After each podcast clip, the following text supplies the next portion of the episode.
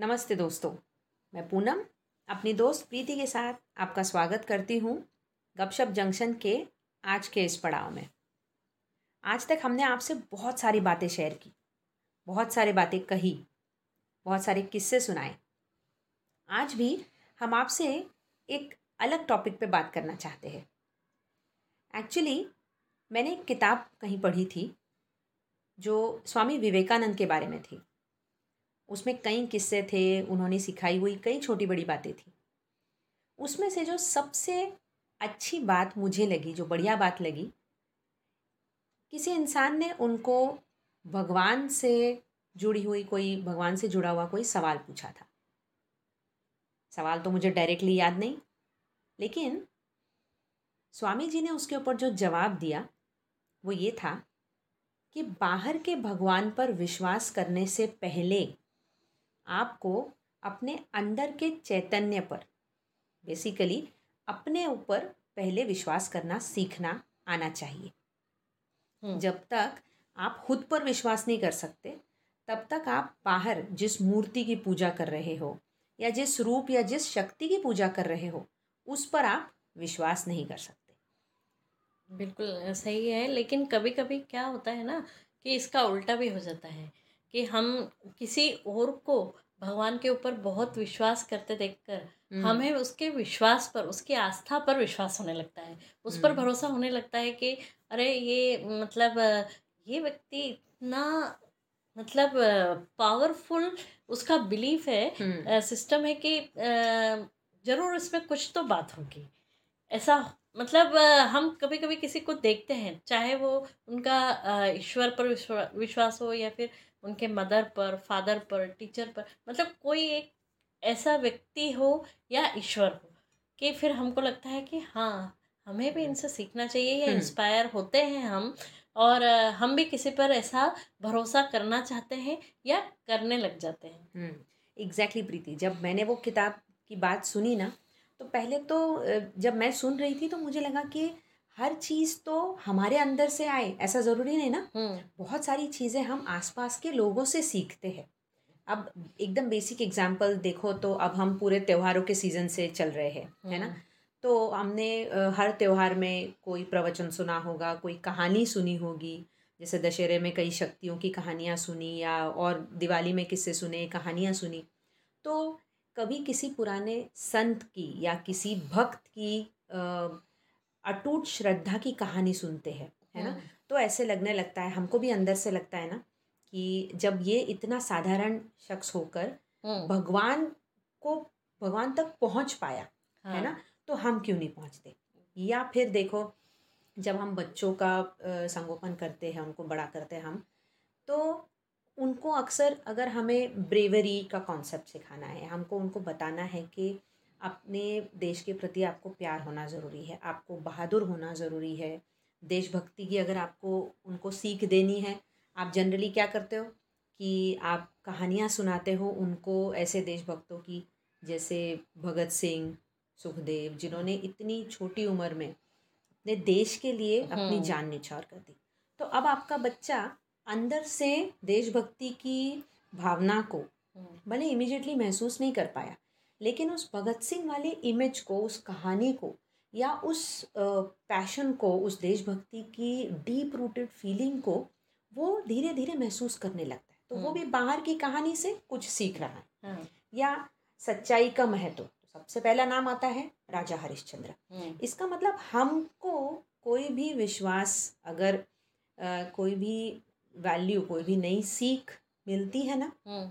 तो वो ज़रूरी नहीं है कि वो हमेशा अपने अंदर आई हो हम्म। वो कई बार किसी और के किसी दृढ़ विश्वास के वजह से उसके एक्सपीरियंस की वजह से। वो हमने भी महसूस की होती है और फिर हम उसके ऊपर विश्वास करने लगते हैं हम हम्म। भी मानने लगते हैं है ना? नहीं पर उसमें क्या एक वो परेशानी क्या होती है पता है? कि हमें क्या लगता है कि वो तो कर पाया लेकिन हमको खुद पर भरोसा नहीं रहता है कि अगर हम भी उतनी आस्था करें तो क्या हमको भी वही रिज़ल्ट मिलेगा? हम्म, मतलब हमारे लिए ये एक क्वेश्चन मार्क हो जाता है। हाँ, लेकिन मैं आज तुमको एक कहानी सुनाती हूँ। हाँ। मतलब कहानी नहीं है वो। एक्चुअली जिनके बारे में मैं बता रही हूँ वो मेरी रिलेशनशिप में बुआ लगती हैं जिनको हम जीवन जीजी बोलते हैं। अच्छा। वो मेरे पापा की कज़िन सिस्टर हैं।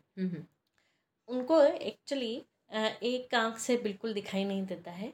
और एक आँख से टेन या ट्वेंटी परसेंट के बीच दिखाई देता है। मतलब। उन्हें बहुत पास में ले जाकर कोई चीज़ जब देखती है आँख के पास में तब उन्हें दिखाई देता है। और उनका बचपन कुछ इस तरह से गुजरा कि उनकी मम्मी जो थी वो मेरे हम्म। पापा की मौसी थी। हम्म, तो बहुत अनुशासन वाली थी बहुत कड़क थी और उनका सिर्फ़ एक ही उद्देश्य था कि मेरी बच्ची को दिखता नहीं है। तो हम्म, अगर किसी दिन मैं नहीं रही तो मेरी बच्ची की देखभाल कौन करेगा?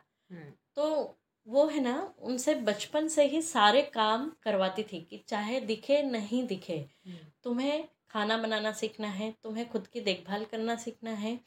और तुम ये सब कर सकती हो और तुम्हें करना ही पड़ेगा और ईश्वर तुम्हारे साथ है। हम्म, कल को मैं नहीं रही तो नहीं रही हम्म, लेकिन ईश्वर तुम्हारे साथ है और ईश्वर में भी उन्होंने उनको एक तरह से हम बोल सकते हैं वो एक आधुनिक मीरा है। हम्म, मतलब कृष्ण का साथ उनको। दे दिया कि कुछ भी प्रॉब्लम हो तो तुम तो एक काम करो कृष्णा को पुकार लो। हाँ। हाँ मतलब मैं नहीं भी रहूँ तो भी तुमको खाना बना के रखना है और अगर तुमसे खाना नहीं बने तो कृष्णा को बुला लेना तुम्हारी मदद कर देगा। हम्म, इस तरह से उन्होंने उनको पाला। मतलब एग्जैक्टली exactly वही बात तो उन्होंने की कि पहले उनका आत्मविश्वास भी डेवलप किया कि तुम अपने आप से तो सब कुछ कर ही सकती हो हाँ। लेकिन वर्स्ट केस अगर तुमको लगता है कि किसी के सहारे की ज़रूरत है हाँ। तो तुम कृष्णा को बुलाना हाँ। है ना? अब मतलब इस तरह से उनको उस समय हमारे यहाँ एमपी में इलेवेंथ बोर्ड हुआ करता था। तो उनको इलेवेंथ तक उन्होंने वैसे ही आँख से बराबर दिखता नहीं था लेकिन उनके ब्रदर सिस्टर कुछ पढ़ के सुनाते थे कुछ टीचर्स से बोल के जैसे भी उनके मदर ने उनको इलेवेंथ तक का एजुकेशन दिलवाया। हम्म, उसके बाद में उनकी आंगनवाड़ी में जॉब लग गई। अब जॉब लगने के बाद में शादी हुई लेकिन शादी चली नहीं। उनके हस्बैंड उनको छोड़ गए। हम्म। और जॉब जो लगी वो बहुत ही छोटे गाँव में लगी हम्म, जहाँ पर बड़ी मुश्किल से पच्चीस तीस घर होंगे। और वहाँ पर अ, मतलब हमारा जो नेटिव प्लेस है उससे कुछ दस पंद्रह किलोमीटर अंदर इंटीरियर में वो गाँव था। बहुत ही छोटा सा गाँव था जहाँ पर कि शायद सिर्फ़ प्राइमरी स्कूल था। हम्म, और उसमें भी आंगनवाड़ी में वो काम करती थी। हम्म, अब सोचो वहाँ पर एक तो दिखता नहीं है हम्म, ऊपर से जॉब लगी है वहाँ अकेले सब करना है। और उनकी मदर मतलब जो हमारी मौसी जी थी वो कभी कभी जाती थी उनके पास कि फिर अकेले रहना कैसे सीखेगी? हम्म, और कृष्णा है ना तेरे साथ? हम्म, मतलब उनका हमेशा उनको एक साहस देने का यही काम रहता था था। कि कृष्णा है। अब हुआ क्या एक बार अ, का बात है कि उनको मिड डे मील के लिए। हम्म, अ, उनका गाँव तो छोटा सा था तो जो मिड डे मील का प्रोग्राम चलता है गवर्नमेंट का हम्म, उसके लिए पूरे सप्ताह भर का अनाज और सब्ज़ियाँ वगैरह हम्म, उनको हमारे गाँव में आके लेनी पड़ती थी और वो वहाँ पर बस वगैरह भी नहीं जाती। हाँ, हाँ, बैलगाड़ी से जाती थी और बैलगाड़ी से ही लेके आती थी। अब जो इस बैलगाड़ी वाले के साथ वो जाती और आती थी उस दिन वो कुछ तो बीमार था तो उसने उसके चौदह पंद्रह साल के बेटे को बोला कि ये तुमको ले जाएगा मैडम हम्म, और सारा सामान लेके आ जाइए। हम्म, हम्म, और अब हुआ क्या कि वो जब वापस आ रही थी हम्म, तो कुछ मतलब ऐसे ही छुट भई मतलब गुंडे टाइप लोग नहीं रहते हैं। हम्म, हम्म, मतलब गुंडे भी नहीं बोल सकते हैं उनको कि वो लोग अनाज वगैरह ये सब्ज़ी वगैरह लूट लेते हैं किसी हाँ. को। डरा धमका के और हाँ। उन्होंने देखा कि एक लेडी है हाँ, और साथ में एक चौदह पंद्रह साल का बच्चा ही है हाँ, तो हम डराएँगे आसानी तो से डर जाएँगे हाँ, और दे देंगे और ये पूरा सप्ताह भर का जो अनाज है वो जाएगा। अनाज और सब्ज़ियाँ सब कुछ हाँ। मिल जाएगा हम्म, तो अब वो लोग जब आए दो मोटरसाइकिल्स पर ऐसे आए हम्म, और उन्होंने देखा आसपास कोई नहीं है तो उन्होंने बैलगाड़ी के आगे मोटरसाइकिल खड़ी कर दी और हम्म। बोले आगे नहीं जाने देंगे। हम्म, और वो बच्चे को और वो जो जीवन जी जी उनका नाम जीवन है तो हम्म, उनको धमकाना शुरू किया। तो बच्चा तो डर गया वो बैलगाड़ी छोड़ के भाग गया। अरे बाप अब ये जीवन जी जी अकेली थी। इन्होंने थोड़ा सा उनको डांटा कि मतलब उनमें आत्मविश्वास और साहस तो था ही हाँ। क्योंकि अकेले रहने की वजह से वो उनमें आ गया था हाँ। डील करने के तो उन्होंने डाटा कि ऐसे रास्ता क्यों रोकते हो? अगर मेरा रास्ता रोका तो मैं चिल्लाऊँगी आसपास से खेतों से लोग आ जाएँगे ये वो। हम्म, हम्म। तो वो थोड़ा तो डरे।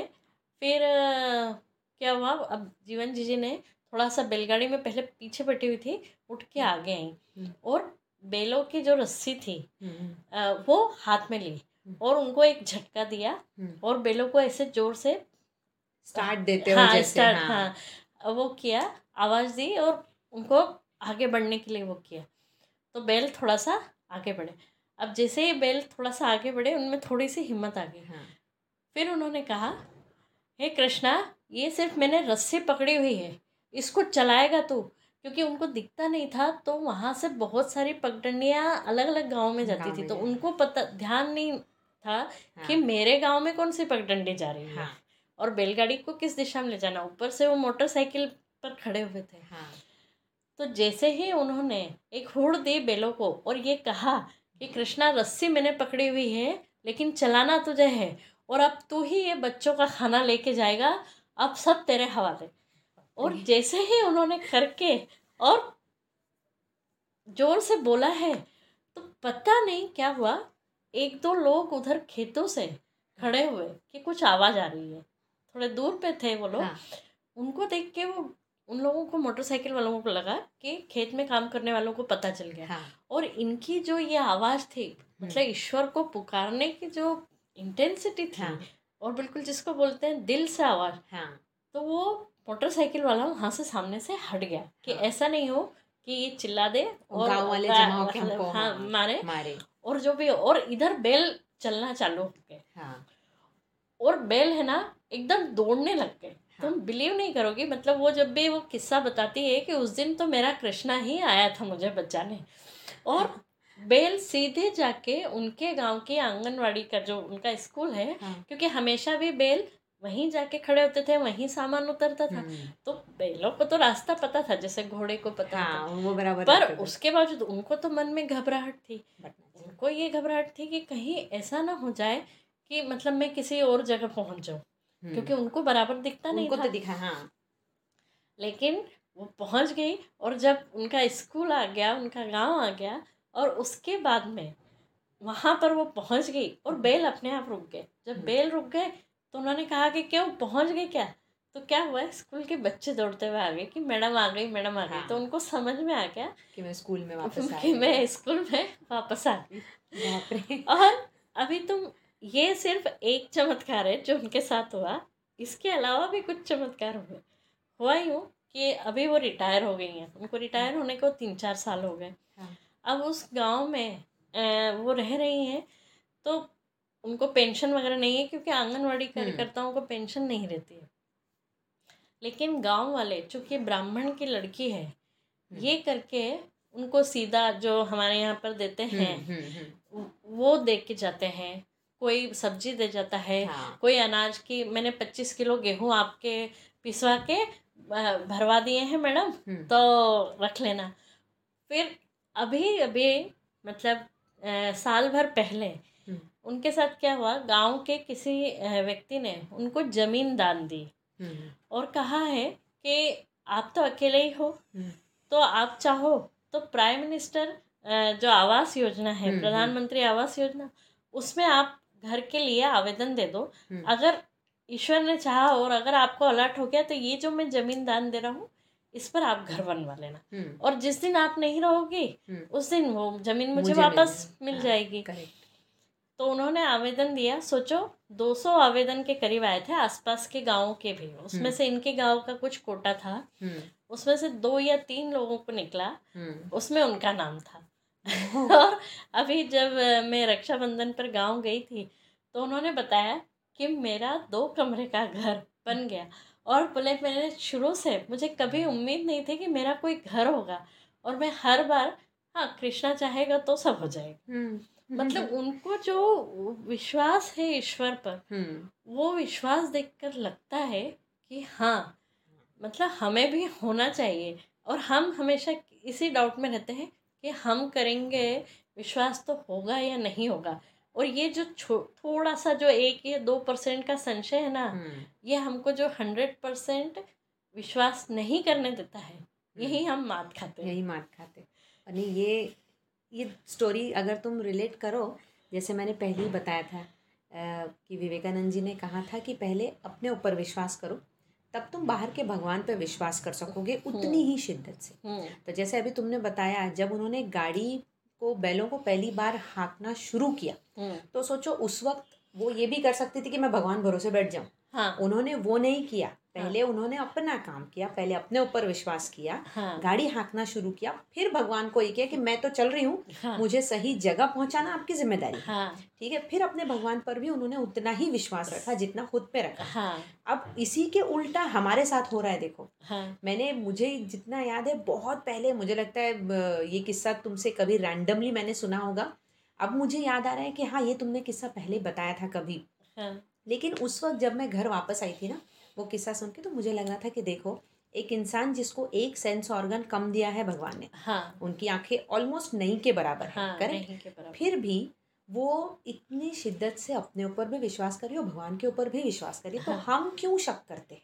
हाँ। मतलब अब क्या हो गया है कि उनकी आस्था को देखकर हमको भी लगता है कि हम उस शक्ति में उस परमात्मा में विश्वास करें। करें। तो ये एक सर्कल की तरह है। हंड्रेड परसेंट करें। और उसके पहले देखो उन्होंने खुद पे विश्वास करके हाँ। जो उनकी मदर ने उनको विश्वास दिया कि तुम अकेले रह सकती हो हम्म। तुम ये जॉब कर सकती हो हम्म। तुम पढ़ाई कर सकती हो। जो हम्म। बचपन से उनकी अपब्रिंगिंग करी उसकी वजह से जो उनका आत्मविश्वास आया पहले। आत्मविश्वास फिर फिर ईश्वर विश्वास। हाँ ईश्वर पर भी आस्था उसी वजह से उनकी बनी रही। हाँ कि मैं ये जो सब कर पा रही हूँ मतलब मेरे इस सब कर पाने में कोई ना कोई मेरे साथ खड़ा है। शक्ति खड़ी है तो मुझे हमेशा आगे बढ़ के कामों को लेना चाहिए हम्म। चुनौतियों को अपनाना चाहिए और काम करना चाहिए। हाँ और वो कब होगा कैसे होगा ये मैं भगवान पे छोड़ देती हूँ। हाँ। कि वो करेगा हाँ। और वो करेगा ये उनका विश्वास हाँ। कि वो करेगा। वही। तो मुझे लगता है ये दोस्तों हम आपसे भी यही बताना चाहेंगे आज इस एपिसोड के द्वारा। कि ये एक सर्कल की तरह है। आप किस पॉइंट से शुरू करते हो ये मायने नहीं रखता। हम्म, हो सकता है आप पहले अपने ऊपर आत्मविश्वास हो आपका और फिर भगवान पर विश्वास दृढ़ होता जाए। हम्म, या ऐसा हो सकता है कि पहले आपने भगवान पर विश्वास करना शुरू किया और फिर अपना काम करना शुरू किया। हम्म। डजेंट मैटर कि आपने शुरू कहाँ से किया है। बात यह है कि इन दोनों को आपको पैरेलली चलाते रहना है। हाँ। आप अपना काम करते रहिए आप अपने भगवान पर विश्वास या जो भी आपकी श्रद्धा स्थान है उस पर विश्वास करते रहिए। ये दोनों चीज़ें पैरेलल अपने आप चलती रहती है। हम्म, वो है ना कर्मण्य वाधिका रस्ते माँ फलेशु कदाचन। वो एक्चुअली मुझे लगता है ये जो स्टोरी है ये एग्जैक्टली उसकी डेपिक रियल स्टोरी उस श्लोक को समझाने हाँ, वाली आप रियल अपना कर्म कीजिए फल की वो मत कीजिए। कि क्या फल मिलेगा क्या नहीं मिलेगा। आपको फल तो ज़रूर मिलेगा और कब मिलेगा ये भी आपकी सोच से ज़्यादा अच्छा और ज़्यादा सही टाइम पे मिलेगा। तो दोस्तों आज का एपिसोड आपको कैसा लगा? हमें ज़रूर बताइए। हमें इंस्टा पर आप डायरेक्ट मैसेज कर सकते हैं। हमारा इंस्टा हैंडल है गपशप जंक्शन और हम बहुत सारे प्लेटफॉर्म्स पर अवेलेबल हैं। गाना पर जियो सावन पर हब हॉपर पर और अमेज़ॉन म्यूज़िक पर भी हमारा चैनल अवेलेबल है। तो ज़रूर सुनिए और हमें बताइए आपको हमारा यह एपिसोड कैसा लगा। तो फिर मिलते हैं अगले एपिसोड में तब तक के लिए अलविदा।